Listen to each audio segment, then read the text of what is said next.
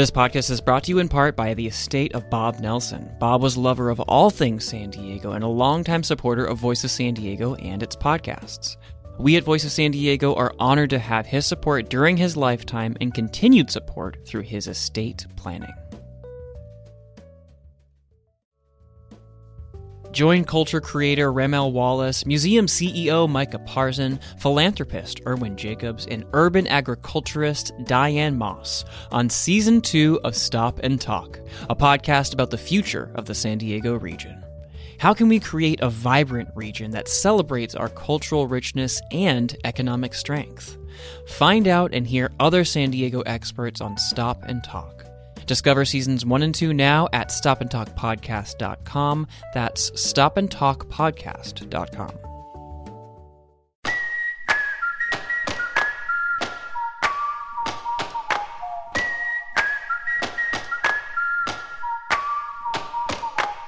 Welcome to the Voice of San Diego podcast in partnership with News Radio 600 Kogo. I'm Andrea Lopez Villafana, managing editor at Voice of San Diego, and I'm joined this week by reporter Jacob McWhinney. What's up, Jacob? Hey, Andrea. How are you? I, I'm. Your voice was so smooth. Was it? Hey, Andrea. okay. uh, we're also joined by our producer, Nate John. Yo, weird, right? Yeah, super weird. I love it though. the, the, the man behind the throne. Man behind the show. Coming up on the show this week, San Diego Loyal is calling it quits. Their chairman announced that the second division men's soccer team will fold after the season. This comes months after the announcement of a new San Diego soccer club. We have KPBS Andrew Dyer here to explain the drama and San Diego's recent soccer history. And an update on the case against Nathan Fletcher. The former supervisor was accused of harassment and assault this year. Now there's a legal battle over the DMs between him and his accuser. We'll share the latest. Plus, Jacob brings us his song of the week. It's going to be a good show. Stay with us.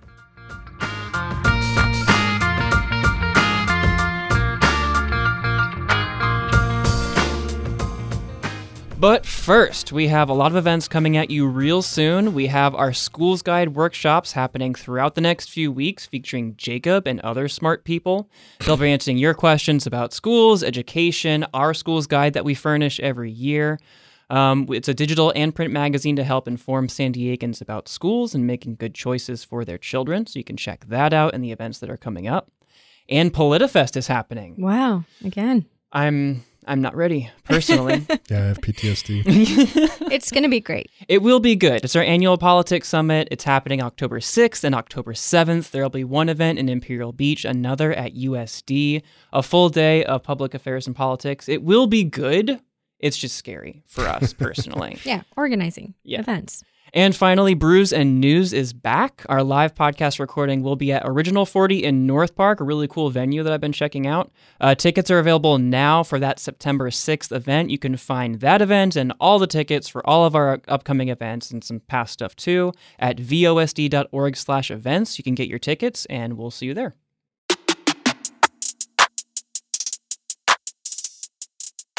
So we can't really go on the show without talking about this because it happened, It did happen. Did but it also not really. Mm-hmm. I don't know.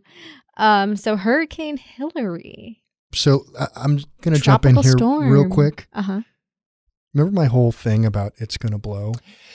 Oh my gosh. I'll I was just- just looking Hilary at that is show a It's earlier Gonna Blow. today. Hilary is another it's going to blow. Wow. We always think things are going to be big in San Diego, and, and they just, they never are. They really hyped it up too. Yeah. Yeah. You know what would be good merch? Like Voice of San Diego merch. Like it's gonna blow, and then a list of all the things that were gonna blow but never Ooh, blew. That's primo tote bag But then material how right would we add to it? I guess you'd have to leave blank spots so then like Voice of San Diego uh, fans could fill in the blank spots.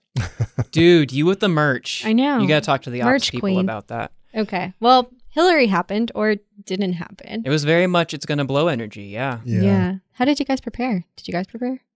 Um, no. If, if, if, Jacob. if it would have blown, No. I, I would have, I would have died. Yeah, I would have been on the losing end of whatever Thunderdome post-apocalyptic madness. That seemingly a lot of people were prepped for. Costco reportedly was an insane place. Yeah. My house at times was very tense. Mm. It was Every a thing. single grocery store had pulled out like water bottle, water bottles. What are they called? Pallets or whatever. Mhm. oh yeah. Like every single grocery store I saw That's just people doing pulled too them out much. so they could see them. That's just up water. people doing too much. That, You're know, doing the most. yeah. I did. I by the time the storm hit, Uh-huh. my phone was at like fifteen percent, and I was like, oh, I should probably plug this in. Oh now. my god, I Jacob! love your minimalist approach. I do not good. want to be good. with you in Yeah. case of an emergency. I mean, well, th- to be fair, this wasn't an emergency. In contrast, I would love to be with Jacob in an emergency. Our phones are at zero percent, and we're just watching Nope or something there, like there that. There you go, dude. Yeah, watching Pontypool. yeah, it was interesting. I mean, I like. I thought, okay, the worst that can happen is the lights go out. Yeah, You know, for maybe like a little bit, For a Maybe little at most, you maybe know. five hours, maybe. Yeah. Or like our backyard often gets like pretty muddy. And so I just expected that that would happen. My worst case scenario was that our neighbor has a uh, eucalyptus tree and it hangs right over, like half of it hangs right over our house. Mhm. And so um, that was m- mainly my concern. Wow, Scott would Um, hate your neighbor. I know he totally would. So I was kind of like, well, hopefully the you know the big branches don't fall on top of our house or the tree doesn't topple over. Um, but I think that was my main concern. Also, running out of my Sephora makeup. I um, Yeah, you got to tell the people about that. You shared with us in our in our preparatory Zoom meeting. It's embarrassing. It's Don't really judge me. something.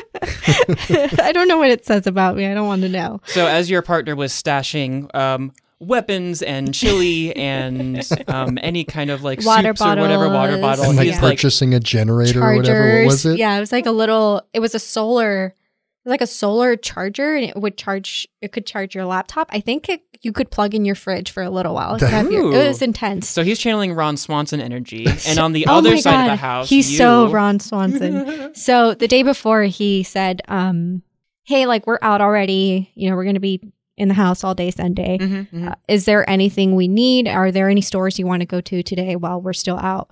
And I was like, "Yeah, I need. I really need to go to Sephora."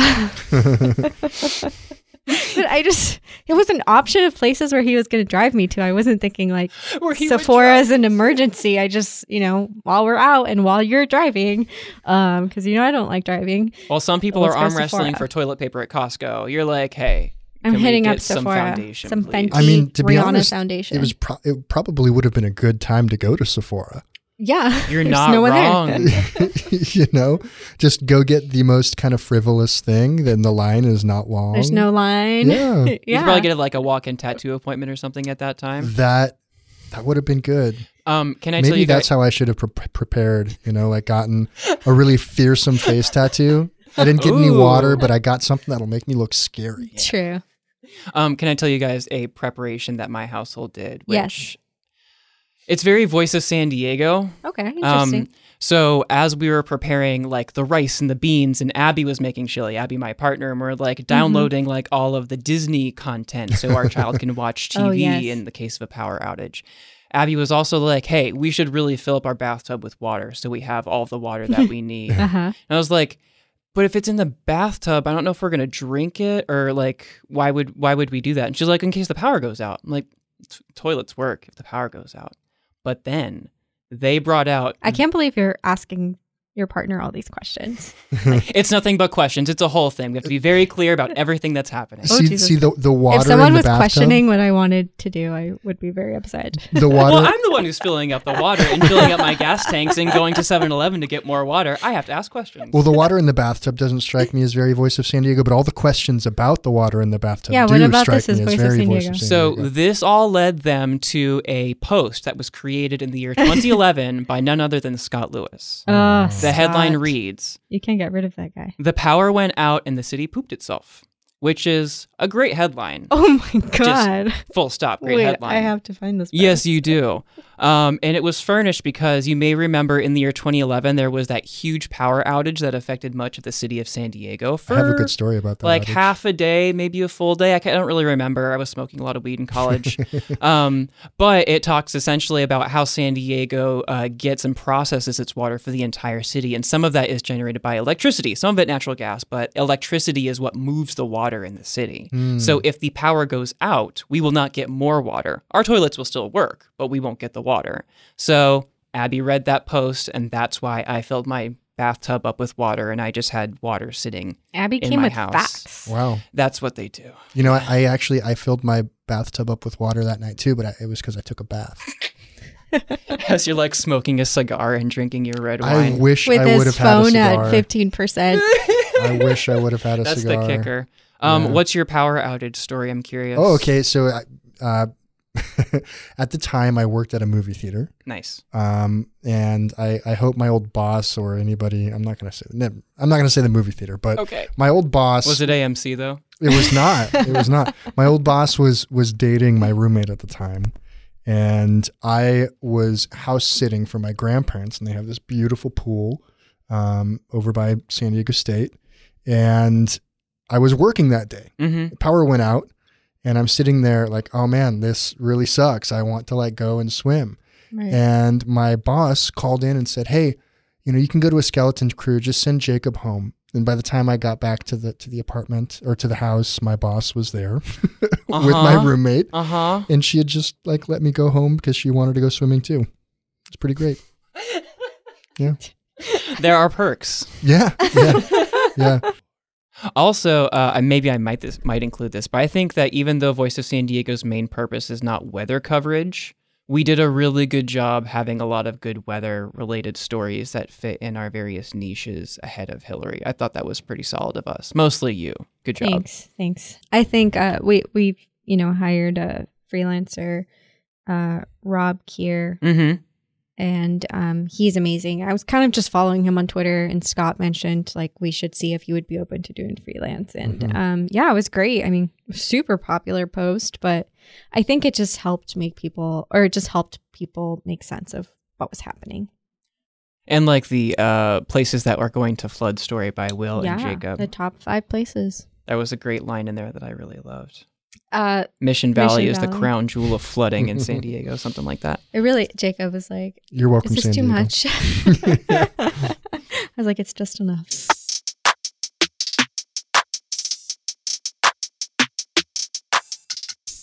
So we've been talking a lot about the race to replace Nathan Fletcher on the board of supervisors. Indeed.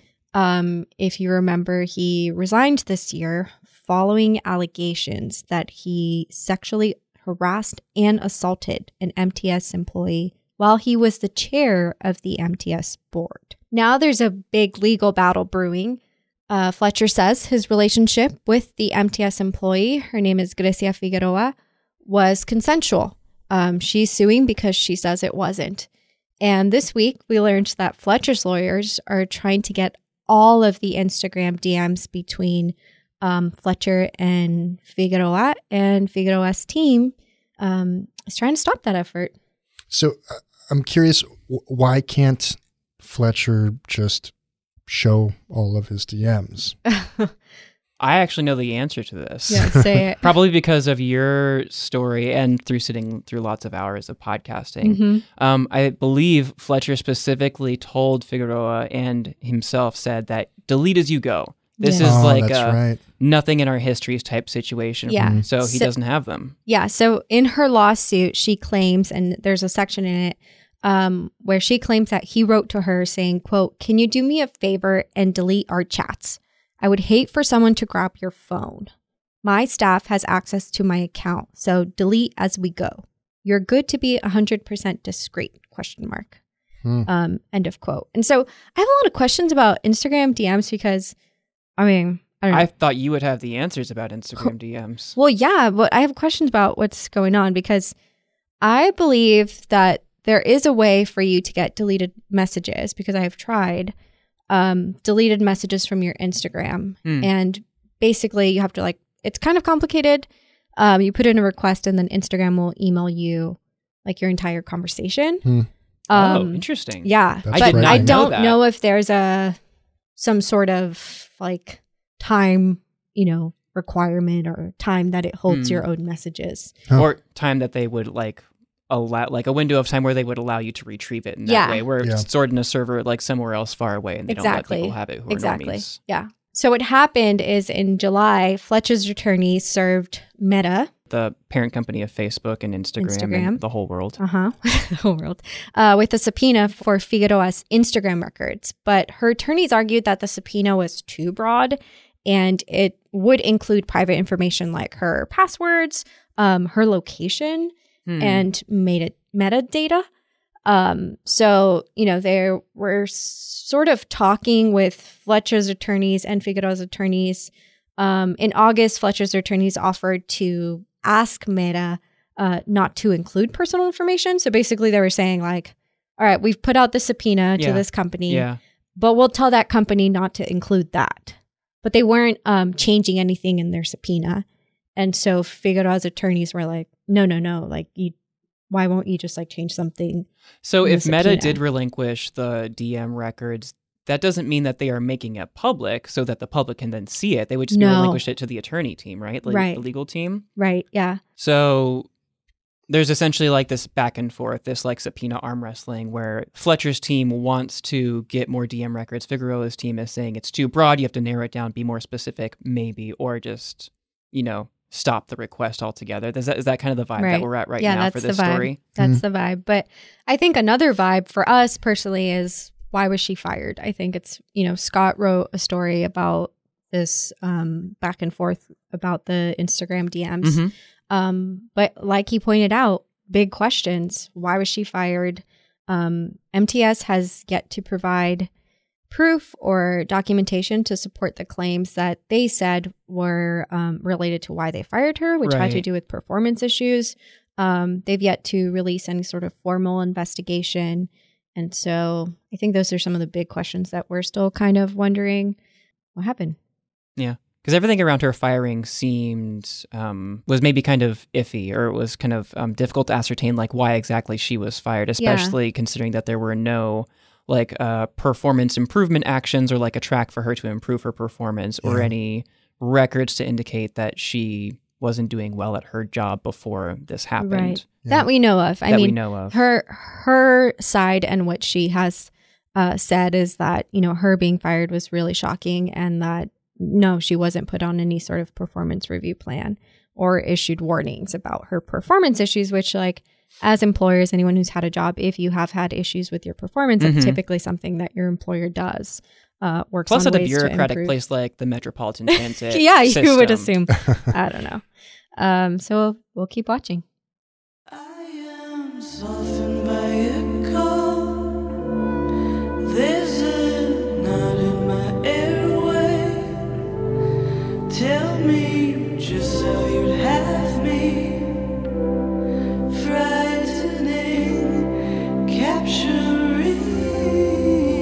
just listening to Angel by the local band Moon Daddy. Um, it's what I chose for this week's Song of the Week, something we've been including in the morning report every week. Um, and I, I, so what do you guys think? What, were the thoughts? i really liked it i thought it was dreamy Mhm. Which I don't want to overuse that descriptor from your last song of the week that you chose, but there's like kind of a soundscape going on that feels very um, light and floaty and kind of dreamy. It's pretty refreshing. It, it's it's nice. Yeah, for sure. No, and and and I've been a big fan of Kara Potiker for a while. She's the the songwriter behind um, Moon Daddy. Uh, her previous project, Whisper Girl, was also very cool. Mm. Um, but this this comes from uh, Moon Daddy's new album, Poet Lies, that just dropped last week on on one of my favorite local labels, Volar. And listening to this, you know, I, I had an idea that I wanted to include something from Moon Daddy uh, as the song of the week because the whole album it really was kicks ass. But um, you know, as I was giving the whole album a listen this weekend, hmm this one really jumped out at me as something that's really dynamic and showcases her beautiful voice.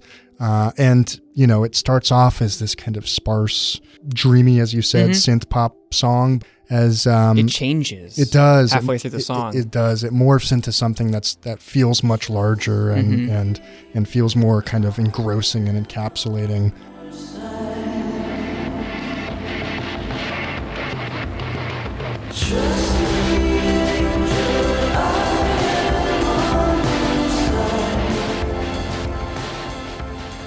And it's one of those songs that I it's just been in my head since I listened to it. So I, I definitely recommend you checking out Moon Daddy's album, uh, Poet Lies. You can pick up a, a, a vinyl copy on on their Bandcamp, and uh, you know give them a listen, give them give them a like.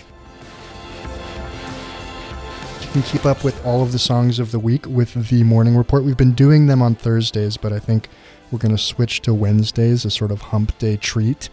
Uh, and so definitely um, give them a listen. Uh, Voice of San an- Diego, where you come for a, a your hump day treats. Yeah. uh, give them a listen and shoot me an email at jacob at vosd.org if you have a song that you think we should be jamming to.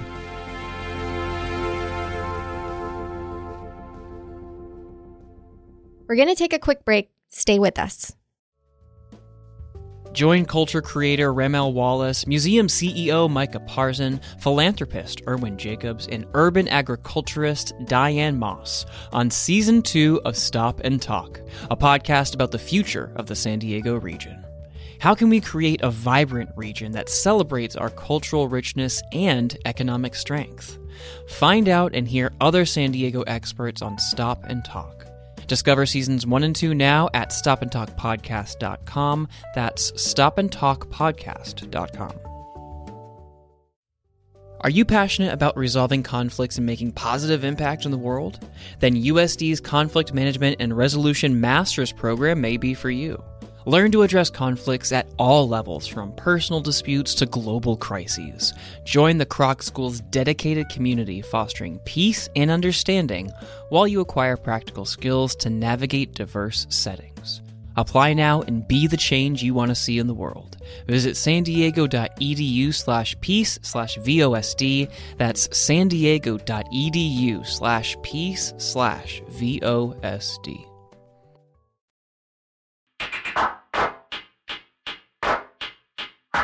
So, um, speaking of Brews and News, where you get to meet the cool podcast crew live, um, the last time we were live, if you guys were there or you listened to that episode, you might remember that we were joined by Ricardo Campos.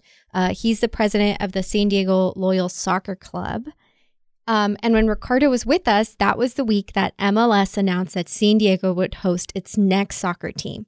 But Campos, uh, which we agreed was all kind of awkward having him there uh, at the same time that this announcement was coming out. It was awkward, but I feel like that's kind of what made it fun and fresh. Yeah, it was a great show. I mean, it was awkward for him, but maybe great for us. It was a good show. Yeah, yes. Um, but he said it was all good for the sport. Here's what he said. we're talking more about soccer, right? And so for us, it's about growing the game in many ways in a market that has been underserved from a professional level. So having the wave here has been great. Has been mm-hmm. great. They that game that they that they were they, they broke the record for thirty thousand their home opener at Snapdragon. Mm-hmm, mm-hmm. We also sold out the same day. Yeah. So it's for us, the more the better. And it continues to grow the game at every level. There's a lot of kids here who grew up and have left San Diego. Joe Corona is a great example who left, went to play for Xolos, went to play for America because he didn't have a game, a team to play for here.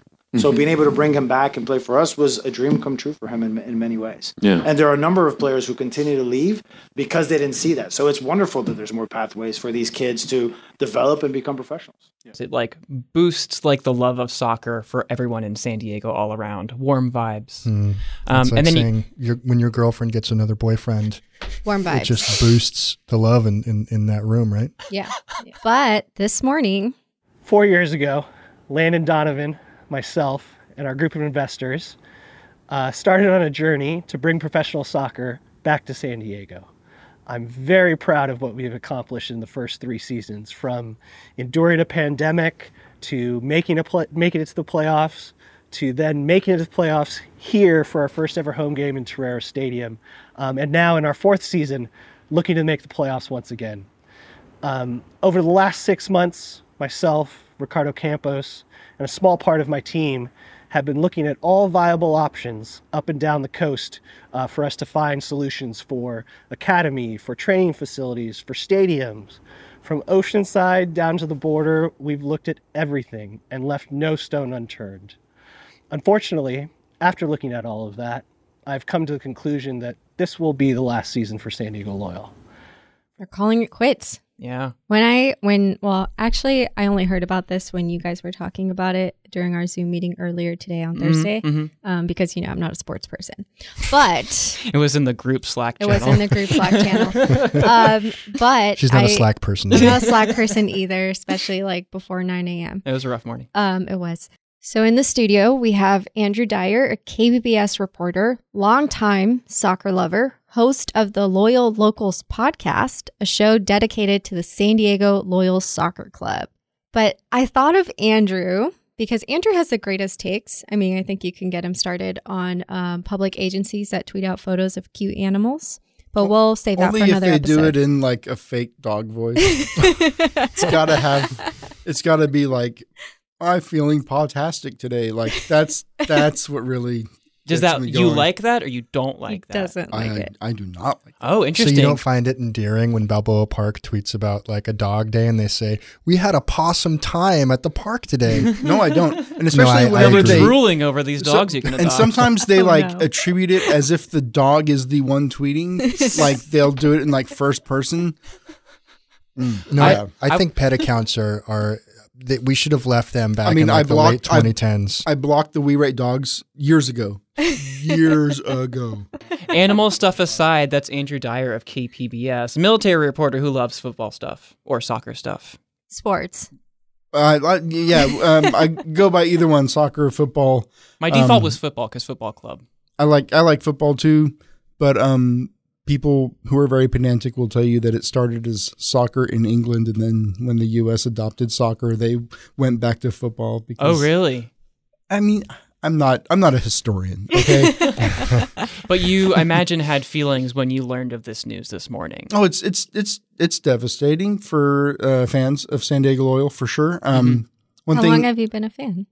oh, I'm I mean, since uh, the club began, since Mhm. it was announced. Um, What was that like right before the pandemic ish? well, it was 2019. Oh, really? um, whenever it kind of started. So if we can go back, uh, just this all kind of came out of the ashes of Soccer City.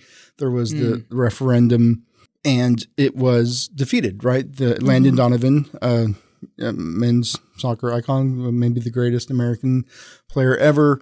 Um, wanted to bring an MLS team to San Diego. Yeah. MLS has long targeted this market, uh, but it was defeated at the ballot uh, by And that was 2018 ish? yes, Okay.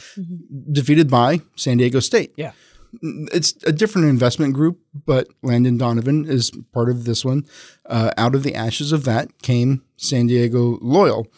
Um, and a lot of the people, the fans who were previously uh, involved in Soccer City, just naturally kind of pivoted to San Diego Loyal. hmm So you you have to understand about about soccer. Unlike other sports like baseball, where there is a minor league, or or or the NBA, where there's this G League, soccer doesn't work like that. It's a it's a pyramid. So uh, MLS is at the top of the period pyramid. They're the the first division, and then the USL Championship is the second division. But it is in no way a minor league. These are professional soccer players. Many of them have spent time in MLS. Many of them have spent time in Europe and in Mexican Oh, so they would like play at the highest level and then go down to this division. Not down, but then also play at this division. It's not like an, an all roads lead to MLS Correct. type of thing. Correct. Right. Oh. So um, there are a lot of players, players like Alejandro Guido and Joe Corona, who are homegrown. Guido is from Chula Vista. Uh, Joe Corona's from National City, Hmm. Sweetwater High School. Uh, these are players who played in MLS, Mhm. played in Liga MX, and who, because of loyal, and, and you know maybe they haven't been able to maintain either due to injury or age to stay at those top levels Mhm. uh, they've been able to continue playing professional soccer for their hometown team. So uh, it's been uh, it's a great experience for fans because uh, these are these players are so uh, accessible. You know, they will talk to you. They'll stay long after games are done, signing autographs. Mm. Uh, they're very down to earth, uh, and it's it's a very intimate uh, fan experience. So. Uh, losing that is uh, you know it's it's really uh, affecting San Diego Loyal fans today. And it, and it seems like the loyal really try, worked hard to create kind of a community around the club and, and kind of prided themselves on on not only speaking to the concerns of the community but also just kind of embracing s- several aspects. I mean, is that something that that you saw and that you experienced? Yeah, so I want to take you back to, to 2020 during the pandemic Yeah. when we couldn't go to these matches. Uh, there were no fans in, in the stands. Um, San Diego Loyal was in a playoff fight, actually. Um, and there had been an incident uh, with uh, one of the, the players on the team. Uh, somebody had called him a racial slur during a game. Had called who a racial slur? Uh, the uh, Elijah Martin, one of the San Diego Loyal players. Okay. Uh, A, somebody, a, a, a player from another team had Yes, called him a racial? yes. Wow. And the t- club made a statement about it. You know, this doesn't belong in our game. You know, football in Europe, and there's this long problem with racism and, and all kinds of troubling behavior from fans. And you know, it, globally, football has tried to stamp out a lot of this stuff. So, Yeah, sure. um, and then the next week, uh, Loyal was playing in Phoenix against Phoenix Ri- Rising, a, a team that is kind of like our rival that we we we don't love to hate them, we just kind of hate them, right? and um, a player on Rising uh, used a homophobic slur uh, against Colin Martin, who is an openly gay soccer player. He plays midfield for San Diego Loyal, and instead of just calling attention to the the referee or, or waiting for after the game to have the you know the player suspended or whatever. Uh, the loyal they walked off the field and ended up forfeiting The a whole game team walked off the Yes. field. Oh wow. and forfeited a game, a game that they were winning, and had they won, they would have earned their first ever playoff berth. Um, But when the player was not removed from the field or, or ejected from the game, uh, the entire the players on the field and the head coach at that time, Landon Donovan, uh, made the decision to walk off the field and forfeit the match. Um, so the club from the beginning kind of established this kind of uh, values system that really spoke to its fans and really endeared the club to its fans. It's been very, uh, you know, they had a Black Lives Matter jersey that year that said Black Lives Matter on the back of it. Um, they've got they do Pride Month. They had a their latest jersey release this season is a a pride jersey with you know rainbow colors on the collar and a very cool kind of topographic rainbow hmm. pattern on it. So the club has done a lot value wise to to speak to its fans. And and I think you know I talked to Steve Brockoff he's the president of the locals. I talked to him today and he was saying that you know that moment when they walked off the field is when he stopped being just okay yeah that's my club. That's I'm a fan of this club to Yeah, being yeah. like this is my club. This this this club represents me and I want to represent them so it was really one of those Kind of like getting at that soul connection vibe that you were talking Yes, about with some yes. English teams that they have, where it, they're trying Sure. to actually build into the community. Sure, and, and soccer is very different from other professional sports. You don't really, I mean, there are passionate baseball fans and passionate yeah, football sure. fans, uh, passionate pickleball players. you know. but with with soccer specifically, you have these supporter groups, and um, at for loyal, it's um, a, a few groups: uh, Chavos de Loyal, the locals. Rainbow Loyals and the uh, the Fiends, um, but everybody's in the same section behind the goal, and there are songs, chants, and drumming. Wait, like all these different Supporter San Diego groups. loyal support groups kind of all band together in the Yes. same part of the stadium. Yes, Why are there so many? Why isn't there just one? Like power in numbers, you know? It's it's partly cultural. Some people like certain design aesthetics for their scarves, and some people want to do their own scarves or their own stickers. But it's all kind of for the same purpose: getting together uh, at these matches and you know supporting the team through drums, chants, and songs. And it goes from the beginning of the match to the end of the match Yeah, without yeah. without pause. Um, So and it's an athletic event for you too. win or Right. lose. Uh, yeah, and it's um, for these fans and for the rest of the fans in the stadium, it creates uh, a very fun soccer atmosphere that you're not going to get at most other clubs in the USL Championship, especially. You do get it in MLS. There are some great supporter groups in MLS, but in the championship, people among the supporter community like to think that that they in San Diego do it better than any other of the USL clubs. Oh, interesting. What were your thoughts when you heard that an MLS was coming to San Diego? So listen, this is a question with two completely different answers I because also worded that really weird, so you can tell that I don't do sports. no, it, it- it's really seemed valid right. because um, in the grand scheme of things with with soccer, right. um, because San Diego Loyal is a small, relatively smaller club they do not have a professional academy for the youth, right? Do you mean smaller in terms of like their budget or Yes. like the organization size? Both. Both. Okay. Yes. Um, so MLS, that is a whole other ballgame. So right now, the top youth soccer prospects in San Diego, um, if they want to be a pro, the best pathway for them is for Real Salt Lake to sign them to their academy or LAFC to sign them to their academy and they move and they are part of this academy. And this can happen as young as 12 or 13 years old. Wow. Um, so that does not exist in San Diego, and it, it really couldn't exist with San Diego Loyal because it, it's it's expensive to run an academy. So um, our best y- y- young talent um, are every year kind of siphoned off by MLS clubs. Now there are exceptions, of course. Um, most notably, uh, CJ Fodrey, who uh, was part of Loyal Select. They do have a, a select team that plays at the kind of the academy level. Um, Fodrey then left and played at San Diego State for a year and then was drafted in the top 10 in the MLS draft. He's now at Austin FC.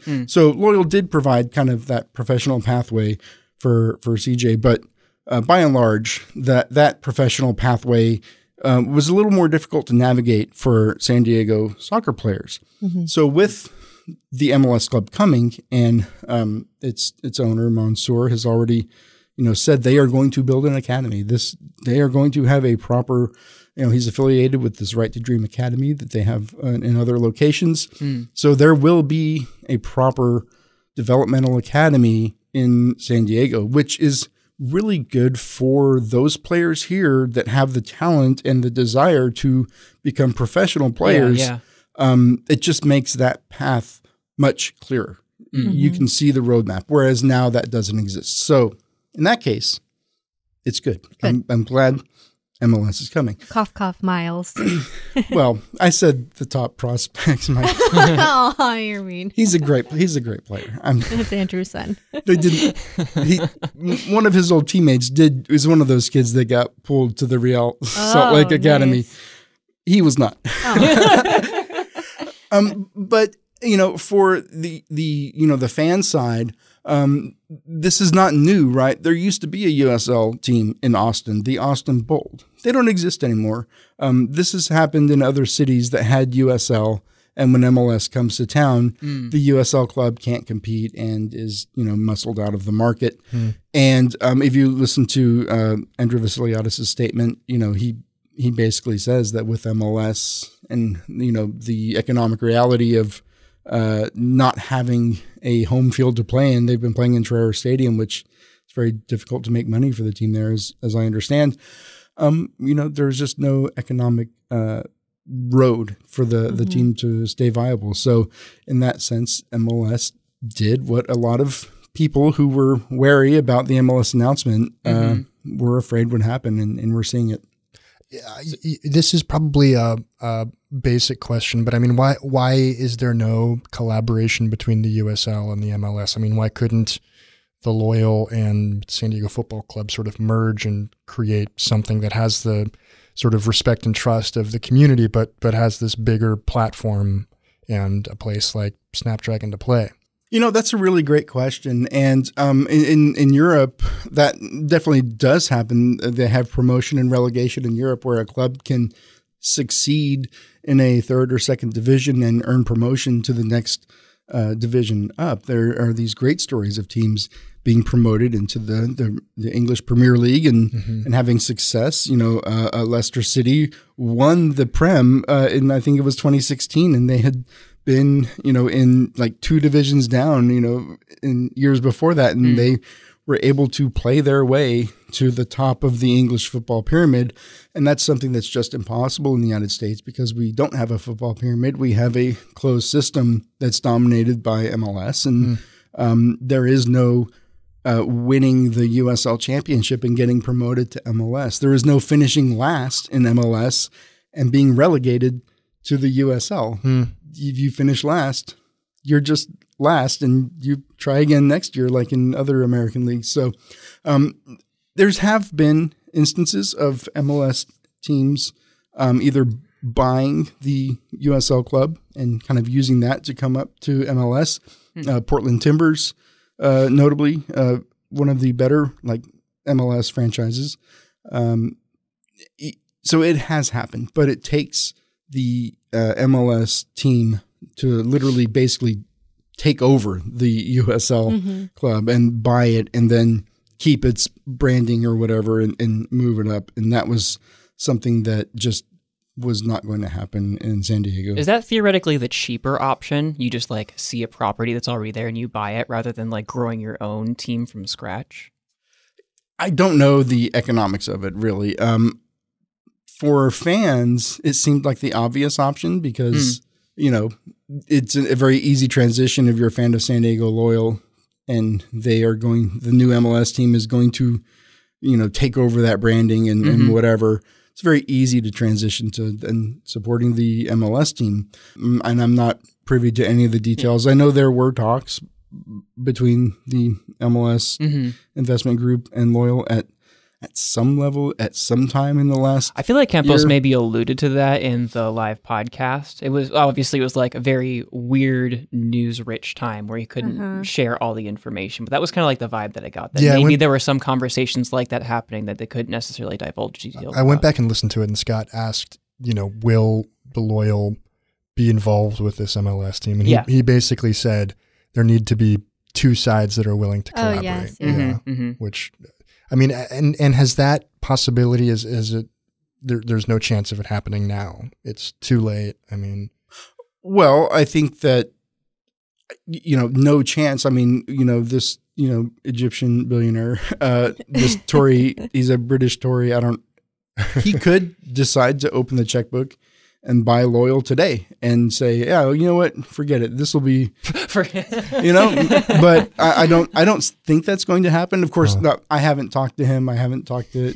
decision you don't have his and- digits. You can't just text up Mansour. but it, it just it my opinion if that were going to be the road forward it would already be the road forward Mhm. True. and the Yeah. fact that if it got to this point where the announcement was made this morning, Right. it wouldn't happen if all these other things proceeded. right today. now tomorrow they could announce it and i look you know like i really don't know what i'm talking about. That's what about editing is for, Andrew. but yeah um it's it's just a matter of uh does the investment group w- even see value in loyal its branding and and the, it as a property um my understanding is that you know apart from the the fan base Mm-hmm. you know th- maybe there wasn't the the value there the thing that I that kind of struck me in the announcement by uh, well, andrew vassiliadis Yeah, Vassiliadis. He uh, had the announcement this morning.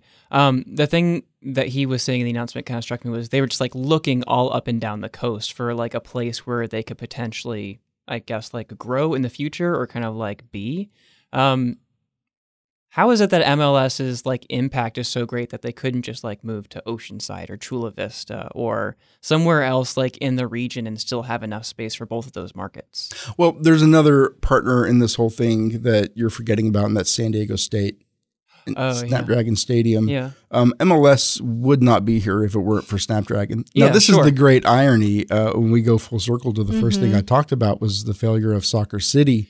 San Diego State said that the stadium they were going to build would be capable of hosting professional soccer. Yeah. Which they've done a lot with San Diego Wave, right? Yes, yes. Um, so, you know, the existence of Snapdragon Stadium is what opened the door for MLS to Mm-hmm, be in San Diego.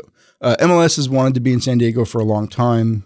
This has been a running joke in MLS for, I, I don't think it's been like 20 years. They Oh, really? talk about wanting to get into the San Diego market. Um, and it was, you know, the lack of that infrastructure, the lack of a stadium Mm. that was uh, really the the issue. And um, now there's a stadium, and look at look at that. There's a team coming. Well, and now San Diego Loyal plays at Torero Stadium at USD. There are there not comparable stadium sizes in the region as far as you know? Is Torero really like at that threshold of being big enough to contain them, but not so large that it's just too so big? most USL teams play in stadiums of uh, between four thousand to you know twelve thousand capacity. Maybe some push fifteen thousand, but the best attended USL clubs like Sacramento, Mhm. um, you know, they pull you know ten maybe twelve thousand per game. Uh, I think Torero Stadium max capacity is around 6,000, Mm. and Loyal has averaged just over 5,000 per game. So um, they've done a good job of filling Torero, but uh, you're you're you need a stadium that is really kind of purpose built at that size. Um, and you know, in order for the club to make a profit, they really kind of need to control the stadium and, in best case scenario, own the stadium themselves versus paying rent at, at a place like So. Torero was never a long term solution. Right, right. It it was not the there was efforts as the statement from Andrew Vassiliadis alluded to efforts to find a location to continue playing Mhm. and um, those efforts just came to nothing. Apparently it's very difficult to get a stadium built in San Diego County. who, You You don't don't Only Scott was say. here. knew, who knew?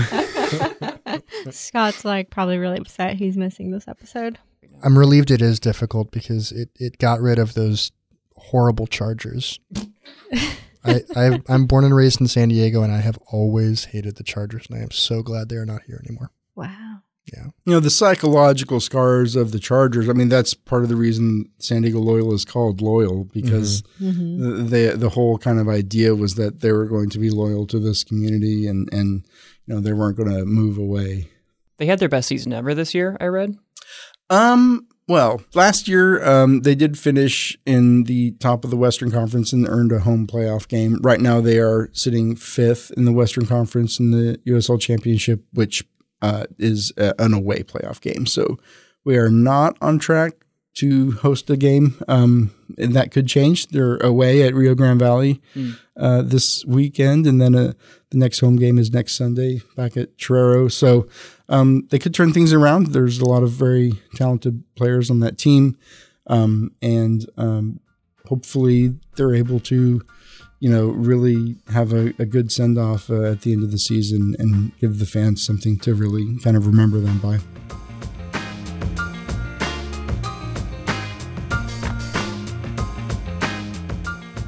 Thanks for listening to the Voice of San Diego podcast, the most popular public affairs podcast in San Diego. Don't forget about our events, Brews and News, PolitiFest, and more. Check everything out at vosd.org slash events. We're excited to see you. I'm Andrea Lopez Villafana, managing editor at Voice of San Diego. Jacob McWhinney is our education reporter. Nate John is our producer. Special thanks to Andrew Dyer for joining us. Thanks for listening. We'll talk to you next week.